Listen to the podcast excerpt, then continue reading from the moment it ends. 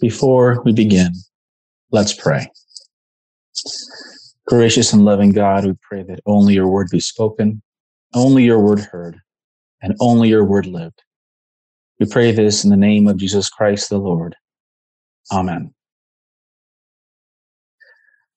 The Christian hope is a story told by a species that cannot bear very much reality.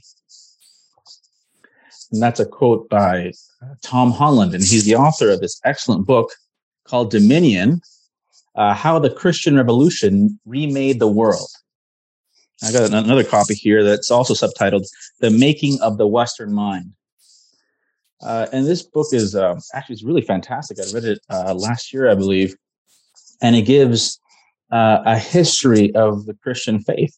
Um, it highlights uh, the well, it's very honest the the evils that have been done in the name of the Christian faith, in the name of Jesus, and it also highlights uh, the beauty and the good that Christianity has brought. And um, it's making a, a defense of how uh, Christianity is a source of some of the, the, dearest values that we hold, especially values like uh, human rights. And what's interesting as you read it is he makes an excellent case in his book, and you you read the whole, you read it and you think, my goodness, why isn't Tom Holland a Christian? Because of course he's not. He's a, a English uh, historian, and he makes such a per- persuasive case for Christianity in the book, but he doesn't identify as a Christian.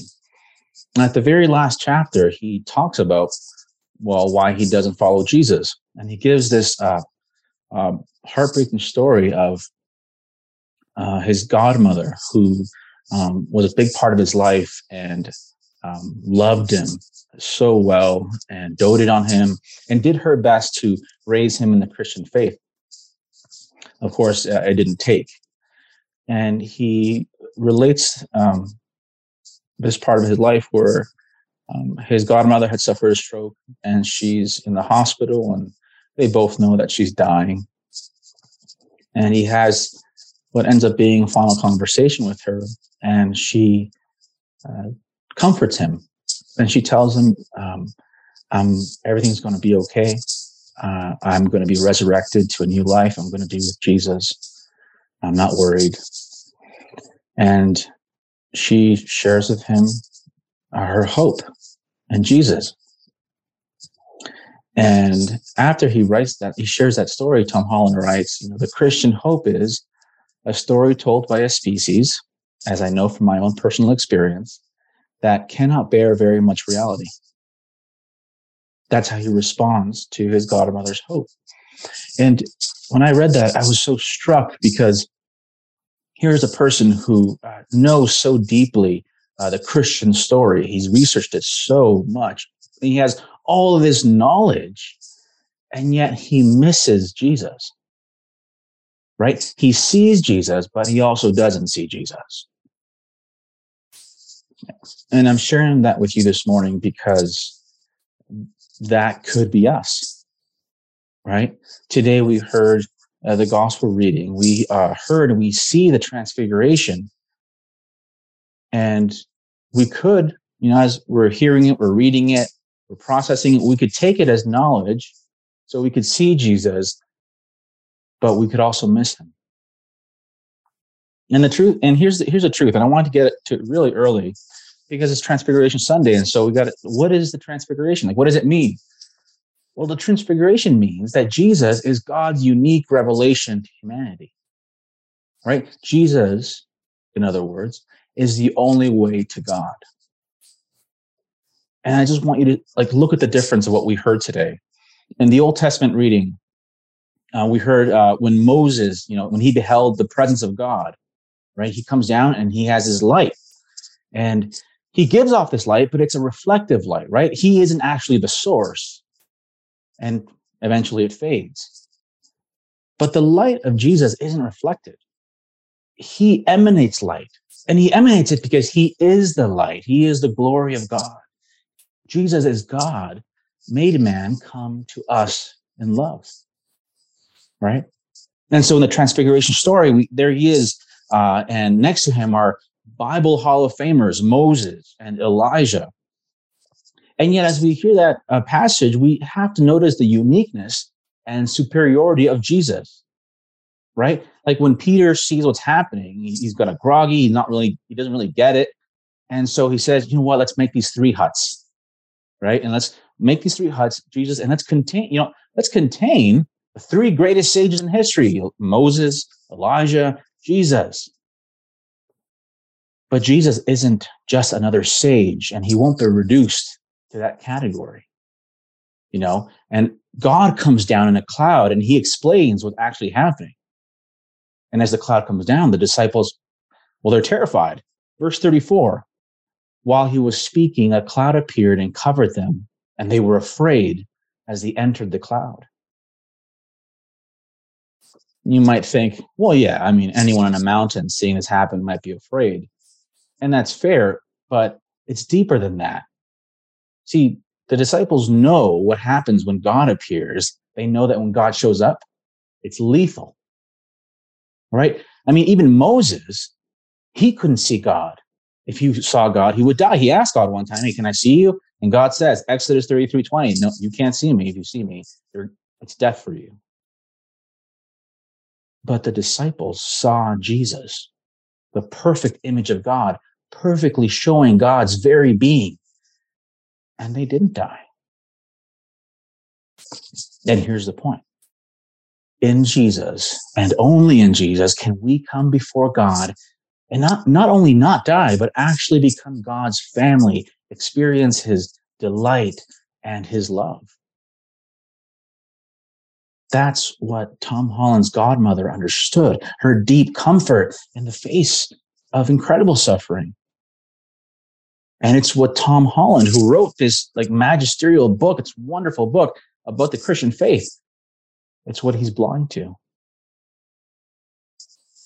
You know, it's possible to know the Christian story intellectually, to know Jesus intellectually, and yet not get it. And I want, I need you all to let that sink in, right? Because honestly, it could be you. If not careful, it could be me. I remember hearing this story a while back about uh, J.R.R. Tolkien, that famous author of The Lord of the Rings. And he had a friend who uh, was a pilot in the war and later um, went on to school, uh, academia, to study, well, to study Christian history, study the Bible. Um, he wouldn't have been identified as a, as a Christian in the sense that, you know, Christ was his uh, source of being and he was really passionate for Jesus. You know, he went to church on Sundays, you know, the done thing at that time. Um, but then one day, he, I mean, he would say he came to faith. He suddenly came to trust Jesus Christ and was really you know, on fire for Jesus. And then he started you know, talking to his friend Tolkien. Was like, how is it that I, only now am I getting uh, hearing about this? How is it only now am I um, meeting Jesus for the first time? And Tolkien said to him, "Well, now that you um, are following Jesus, go back to all to your old studies, the old uh, writings that you read. Go back to Martin Luther, and just read it." And so his friend goes and reads Martin Luther again, and suddenly it's like reading it for the first time. Page after page, there's the gospel. There's the love of Jesus. Gospel, gospel, over and over again in, in Martin Luther's writings, because of course it's there. But he read it when he was going to school, professionally, academically, but he missed it. He didn't see it. How does that even happen? Well, St. Paul points out in our Corinthians passage that if you don't trust Jesus, then in a real sense, you're willing to have, uh, you're willing yourself to have a veil of ignorance put over your mind.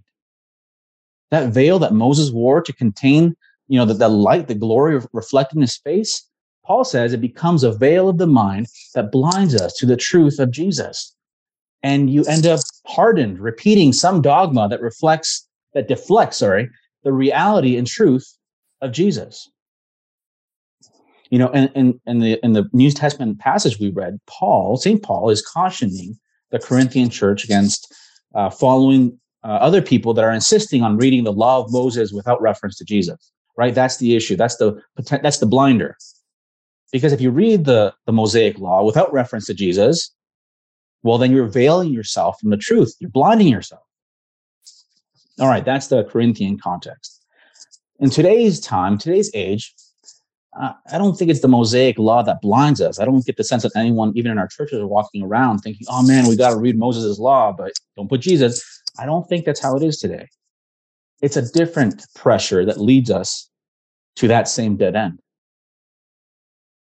You know, I've been um, I've been reading uh, this book titled "Whose Religion Is Christianity: A Gospel Beyond the West," and it's by an author named Lamin Sanneh, and he is a Gambian scholar, and he was a professor at the University of Ghana, University of Aberdeen, Harvard. Most recently, he was professor of divinity at Yale. And he writes from a Gambian perspective. He's writing from a, a wider African perspective. And he writes in this book, and he's sort of um, interacting or wanting to evaluate our, our, modern Western perspective, especially the Christian one. And he makes this, uh, I think, key observation. He says that our point of view, our ideology, sets the boundaries of what gives you hope. And this is what he says. I'm going to uh, read this quote. Ideologies do not just fade away to indulge a world open to new experiences and wider sympathies. Ideologies are mental canopies that set the horizons of what is acceptable in the world of ideas and values, and that do not allow circumstances to question their own value. In other words, as he goes on to explain, our modern Western understanding claims to be open minded, right? We're open minded about things. All religions and all philosophies are basically okay as long as you don't hurt anyone, right? That's the most classic modern mantra. And it sounds open, but Lamin Sanneh is right. It's actually another canopy that sets the horizon on what's believable. It sets these boundaries. And in our modern Western moment, it means that the hope shown to us in the transfiguration in Jesus is out. Tom Holland proves that Lamin Sanneh is right. I mean, when you read the book, he gives, uh, he offers a narrative, a story of how he lost his faith, right? And he says as he got older, it just didn't make sense to him that millions of years of history are somehow explained by what happened 2,000 years ago in the death of Jesus. It, it doesn't connect to him. This is what he says. I quote, the reaches of time seemed too icily immense for the life and death of a single human being 2,000 years ago, possibly to have had the cosmic significance claimed for it by Christianity. And I mean, he has other questions, you know, like why the Old Testament, why do these people have to be destroyed? Or why is it that some species fail in this world, right? Like dinosaurs, they just live and then die. It doesn't make sense to him. And then he goes on to say, I quote, the hope offered by the Christian story that there was an order and a purpose to humanity's existence felt like something that had forever slipped my grasp. The more the universe seems comprehensible, as the physicist Steven Weinberg famously put it, the more it also seems pointless. Remember last time that we were talking, uh, I shared with you that secular culture, at its logical end, is nihilistic. And there you go. Tom Holland is proving that. He says it very clearly. The more I know, the more it all seems pointless. And what's interesting is I reflect in my own experience from people that I've known that um, have lost their faith, even dear friends that brought me to Jesus when I wasn't a Christian. Uh, they all have a similar a similar story. They say that they're simply following the dictates of reason and rationality. Right? They're just being reasonable. They're just being rational. And you know, Canadian philosopher Charles Taylor calls this this little narrative. He calls it the subtraction story. So this is the subtraction story. The secular outlook is what remains after science and reason subtract formal belief in the supernatural, right? Now, uh, a commentator on this idea, uh, his name is Talal Asad, and he's a professor of anthropology at uh, the City University of New York uh, Graduate Center. He's a he focuses on uh, religiosity, Mid- Middle Eastern studies, post colonialism, uh, notions of power and law and discipline. And very interestingly, he's working on an anthropology of secularism. And so Talal Asad, as a cultural anthropologist, points out that modern folks who lose their faith are actually are actually shedding one narrative, right? A narrative with insiders and outsiders, uh, heroes and heretics, and unprovable assumptions about reality. They're shedding that narrative for another narrative with insiders and outsiders, heroes and heretics, and unprovable assumptions. Assad, Asad calls this whole process, quote, going from the jungle of darkness into the light. That's how modern people see it. And this is the plot line. The hero has the courage to think for himself or herself, himself or herself. Right? And this is the modern Western myth. But what Saudi born Talal Asad, Canadian Charles Taylor, and Gambian Lamin Sanneh point out is that you don't actually leave the jungle for the light. You leave the jungle for apathetic, hopeless paralysis. Because what we're actually left with is a paralyzing cultural materialism. That's what actually reigns in our world. You know, Lamin Sanneh says that uh, our culture, our Western culture of materialism, leaves us paralyzed, unable to address the important questions of human existence that arise in our hearts. Right? He says, and I quote, a cultural system of ethics, images, music, literature, as well as science and technology has reduced the mystery of God to a cultural filibuster. He says, in terms of the modern Western perspective, truth cannot be known with certainty, and one can be certain about that, and about the related confident cultural relativism that postpones indefinitely questions of finality. So our, our natural way of seeing things is relativism. You know, all ways are true. Therefore, my personal choices of God and faith and destiny must also be true. So I'll just make enough money to live comfortably and I'll believe whatever is currently fashionable that doesn't get me fired. Right? You know, G.K. Chesterton is right. He says materialism makes citizens as such merely passive. Irreligion is the opium of the people. So here we are, modern people, modern Christians, witnessing the transfiguration of the Lord and the question is, are we seeing it? Or are we allowing a veil of ignorance to be placed over our minds? You know, in our modern condition, we we end up feeling queasy about believing in miracles because we feel they're unprovables and we're trying to be like rational. But as Tom Holland points out, we insist on believing in human rights, even though they're equally unprovable. They're simply asserted. We can't prove them at least definitely not in a secular worldview. The best way is going to be Christianity. And Tom Holland knows that. He says, without the biblical story that God created humanity in its own image to draw upon, the reverence for humanists for their own species is mawkish and shallow. What basis, other than sentimentality, is there to argue for it? The modern idea that values can be translated into facts that can be rationally understood is a fantasy. You know, in this wonderful book, Tom Holland shows how humanistic values are basically, I mean, you're basically a Christian. If you believe in human rights, you're identifying, you're acting like a Christian, but without the self-awareness or integrity to admit it.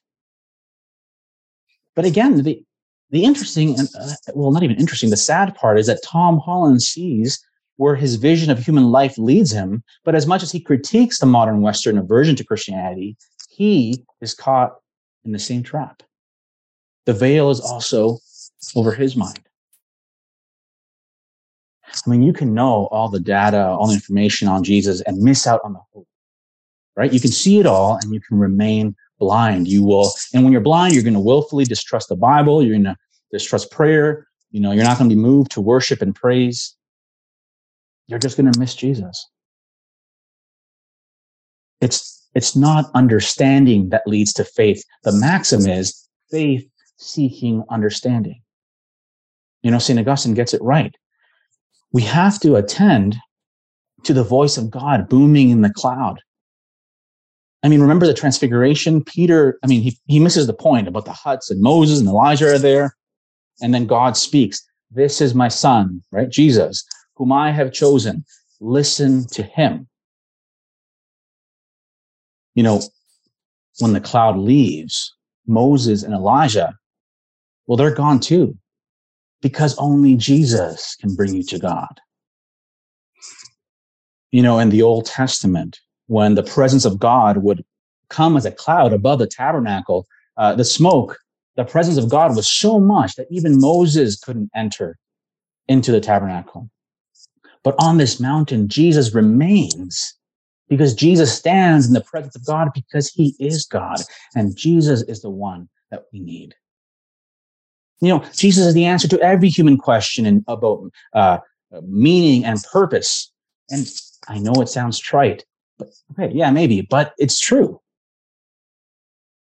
Our hearts are restless until they rest in you. St. Augustine said that right? Our hearts are in disquiet until they rest in you. And so if you are experiencing a restlessness, a disquiet of the heart, if you're experiencing dissatisfaction in your life, it may be a sign of a need for God that you aren't recognizing as such.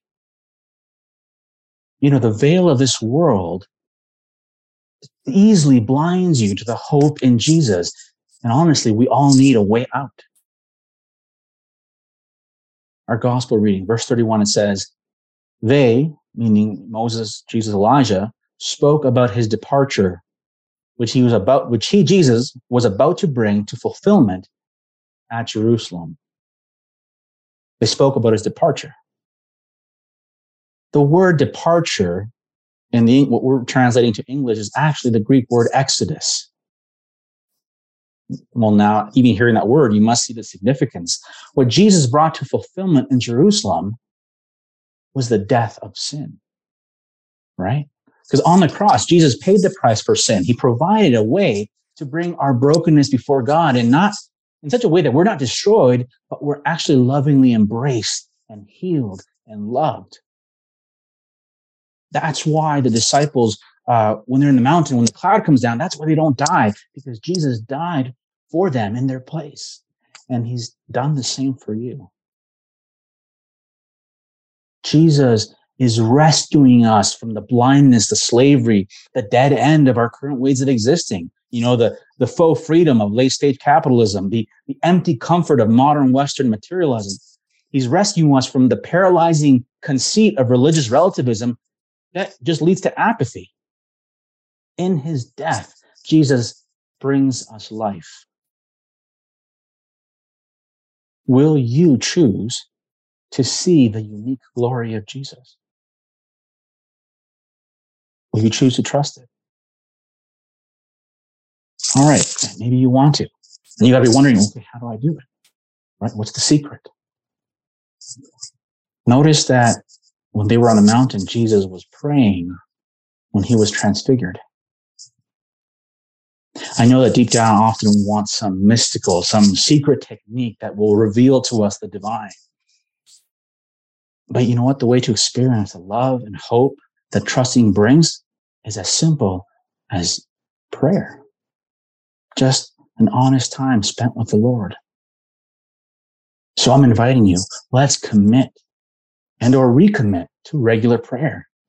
Join us for the prayer vigil. We're having one on March 2nd sign up for one of the hours. There's um, a one hour prayer guide we're offering. You know, break down the hour in five minute increments. It's actually quite accessible. Join us for that. We have book studies exploring the Christian faith in a secular age. It's on our newsletter, it's on our website. You can join us for that. We have Alpha coming in the spring, exploring the essentials of the Christian faith. Join us for that. There's so many opportunities. Don't sleep on this. You know, as that wonderful mystic and lover of nature and lover of the environment, uh, Francis d'Assisi once wrote, You have, about God, you have created all things spiritual and corporal, and having made us in your own image and likeness, you placed us in paradise. And through our own fault, we have fallen. And we thank you for as through your Son you created us, so also through your holy love with which you loved us, you brought about his birth as true God and true human and you willed to redeem us captives, captives through his cross and blood and death. The transfiguration shows us that only Jesus is the hope of the world. For only he willed to redeem us captives through his cross and blood and death. Don't, don't choose to be blinded to this beautiful truth. Trust in Jesus. Let's pray. Gracious and loving God, we thank you that in the midst of our loneliness and our brokenness, you have not let us alone, but you have come to us in the person of Jesus to be with us, to love us, to die for us, so that we may have uh, your loving embrace, your life forever and even today. Help us to believe this. Help us to trust this. Remove whatever is blinding us in our life that we may come to you with integrity and faith. We pray this in the name of Jesus Christ the Lord. Amen.